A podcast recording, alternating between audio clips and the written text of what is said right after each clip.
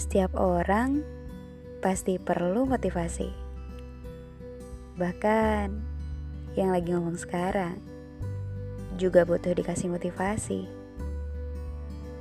Sekarang setiap minggunya di Aku Sarah bakal ngasih cerita-cerita dari mulai kehidupan, karir, ataupun cinta yang memotivasi untuk kamu juga aku.